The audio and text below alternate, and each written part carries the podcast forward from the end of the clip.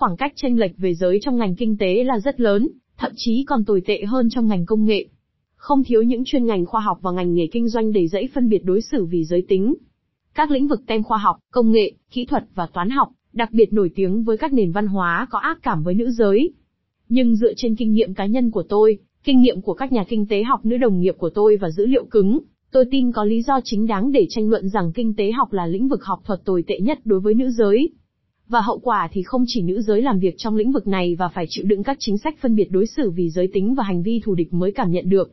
Các chính sách của chính phủ có thể sẽ rất khác nếu có nhiều phụ nữ hơn tham gia vào việc soạn thảo. Những con số không nói dối. Hầu hết mọi người đều nhận ra rằng có rất ít nữ giới trong các lĩnh vực STEM.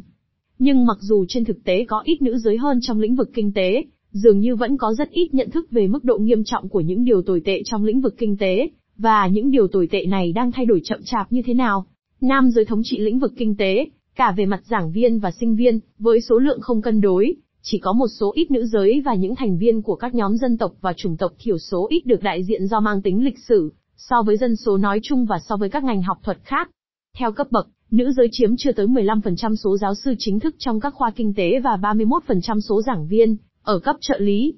Theo một cuộc khảo sát của Hiệp hội Kinh tế Hoa Kỳ thực hiện vào năm ngoái, tổng cộng chỉ có 22% giảng viên biên chế và có quy hoạch vào biên chế trong chuyên ngành kinh tế học là nữ giới. Theo nhiều thước đo, khoảng cách giới trong ngành kinh tế là lớn nhất so với bất kỳ ngành học thuật nào. Ví dụ, nữ giới nhận được khoảng 30% bằng tiến sĩ và cử nhân kinh tế trong năm 2014, tương tự như năm 1995, so với 45% đến 60% bằng cấp trong lĩnh vực kinh doanh, nhân văn và STEM. Đó là năm mới nhất có sẵn các số liệu có thể so sánh tương đương. Không có sự gia tăng nữ giới trong ngành kinh tế chỉ hơn, 30% bằng tiến sĩ kinh tế được trao cho nữ giới vào năm 2014, một tỷ lệ hầu như không thay đổi kể từ năm 1995. Trong cùng thời kỳ, các lĩnh vực kinh doanh và quản lý cũng như TEM và các ngành khoa học xã hội khác đã chứng kiến sự gia tăng đáng kể đối với nữ giới. Trên toàn quốc, cứ một người nữ thì có khoảng 3 người nam học chuyên ngành kinh tế, và tỷ lệ này không thay đổi trong hơn 20 năm qua. Nữ giới thậm chí còn ít được trình bày trong sách giáo khoa kinh tế, trong cả những ví dụ thực tế và tưởng tượng.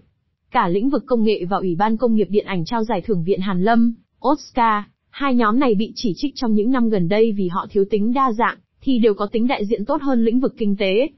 Thiếu hình mẫu về vai trò và phân biệt đối xử vì giới tính. Có vẻ lạ khi lĩnh vực kinh tế lại có khoảng cách chênh lệch về giới như vậy khi một trong những nhà kinh tế quyền lực nhất thế giới, Janet Yellen, lại là một phụ nữ. Bà hiện là Bộ trưởng Tài chính Hoa Kỳ và từng là Chủ tịch của Cục Dự trữ Liên bang từ năm 2014 đến năm 2018. Nhưng bà ấy ở trong số những trường hợp ngoại lệ. Ai cũng biết nữ giới ít được đại diện ở vị trí hàng đầu trong lĩnh vực kinh tế.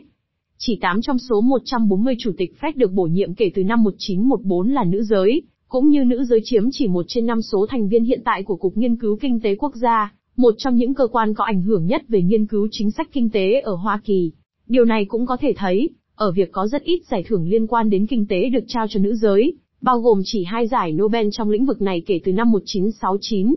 Việc thiếu người có vai trò hình mẫu cho các nữ sinh viên quan tâm đến lĩnh vực kinh tế là một trong những lý do khiến ngày càng ít nữ sinh viên theo học kinh tế, ở bậc đại học hoặc cao học. Tuy nhiên, tôi tin rằng lý do lớn nhất dẫn đến khoảng cách chênh lệch về giới là sự phân biệt đối xử vì giới tính phổ biến trong các khoa kinh tế. Điều này đã được báo cáo và ghi chép đầy đủ. Ví dụ, một cuộc khảo sát của Hiệp hội Kinh tế Hoa Kỳ năm 2019 đã thu hút 9.000 câu trả lời từ các thành viên hiện tại và trước đây, cho thấy gần một nửa số nữ thành viên cho biết họ đã bị phân biệt đối xử vì giới tính hoặc không nói chuyện tại các hội nghị và đã tránh xa các sự kiện xã hội để tránh bị quấy rối và đối xử thiếu tôn trọng có thể xảy ra. Một nhóm các nhà nghiên cứu gần đây đã cố gắng định lượng mức độ nữ giới phải đối mặt với tình trạng phân biệt đối xử vì giới tính khi trình bày các bài báo và dữ liệu nghiên cứu với đồng nghiệp của họ.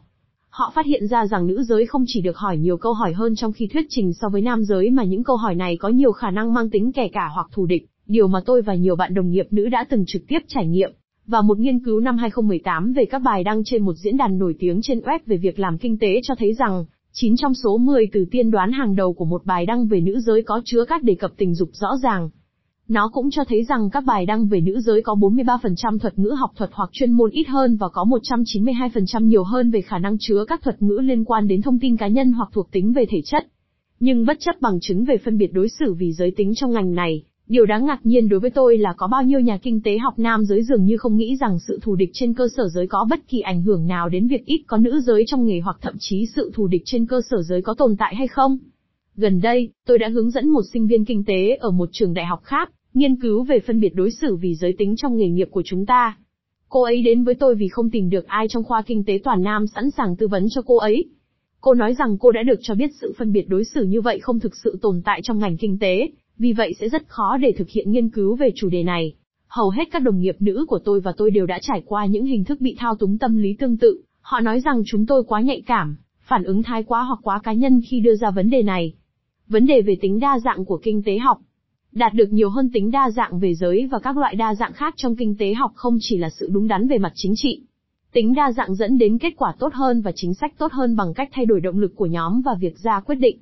Nhiều thập kỷ nghiên cứu của các nhà khoa học về tổ chức, nhà tâm lý học, nhà xã hội học, nhà kinh tế học và nhà nhân khẩu học cho thấy rằng khi xung quanh mình có những người khác biệt với chúng ta, không chỉ theo giới, mà theo chủng tộc, giai cấp, dân tộc và khuynh hướng tính dục, thì con người trở nên sáng tạo, sốt sắng và làm việc chăm chỉ hơn. Và nghề kinh tế không chỉ có vấn đề về giới. Nghề này cũng có một thành tích khủng khiếp về chủng tộc. Trong khi người da đen chiếm khoảng 13% dân số Hoa Kỳ, họ chỉ chiếm chưa đến 3% sinh viên tốt nghiệp tiến sĩ kinh tế, 2% giáo sư chính thức và chưa đến 1% nhân viên tại Fed ở Washington. Sự thiếu đa dạng về giới và chủng tộc này có hậu quả đối với chính sách. Ví dụ, về mặt giới, các nhà nữ kinh tế học có nhiều khả năng hơn để tin rằng các quy định ở Hoa Kỳ là không quá mức, rằng phân phối thu nhập nên được thực hiện công bằng hơn và rằng cơ hội việc làm không giống nhau cho nam và nữ, trong khi các chính sách trong vài thập kỷ qua thường ủng hộ các mục tiêu đối lập với các tin tưởng trên.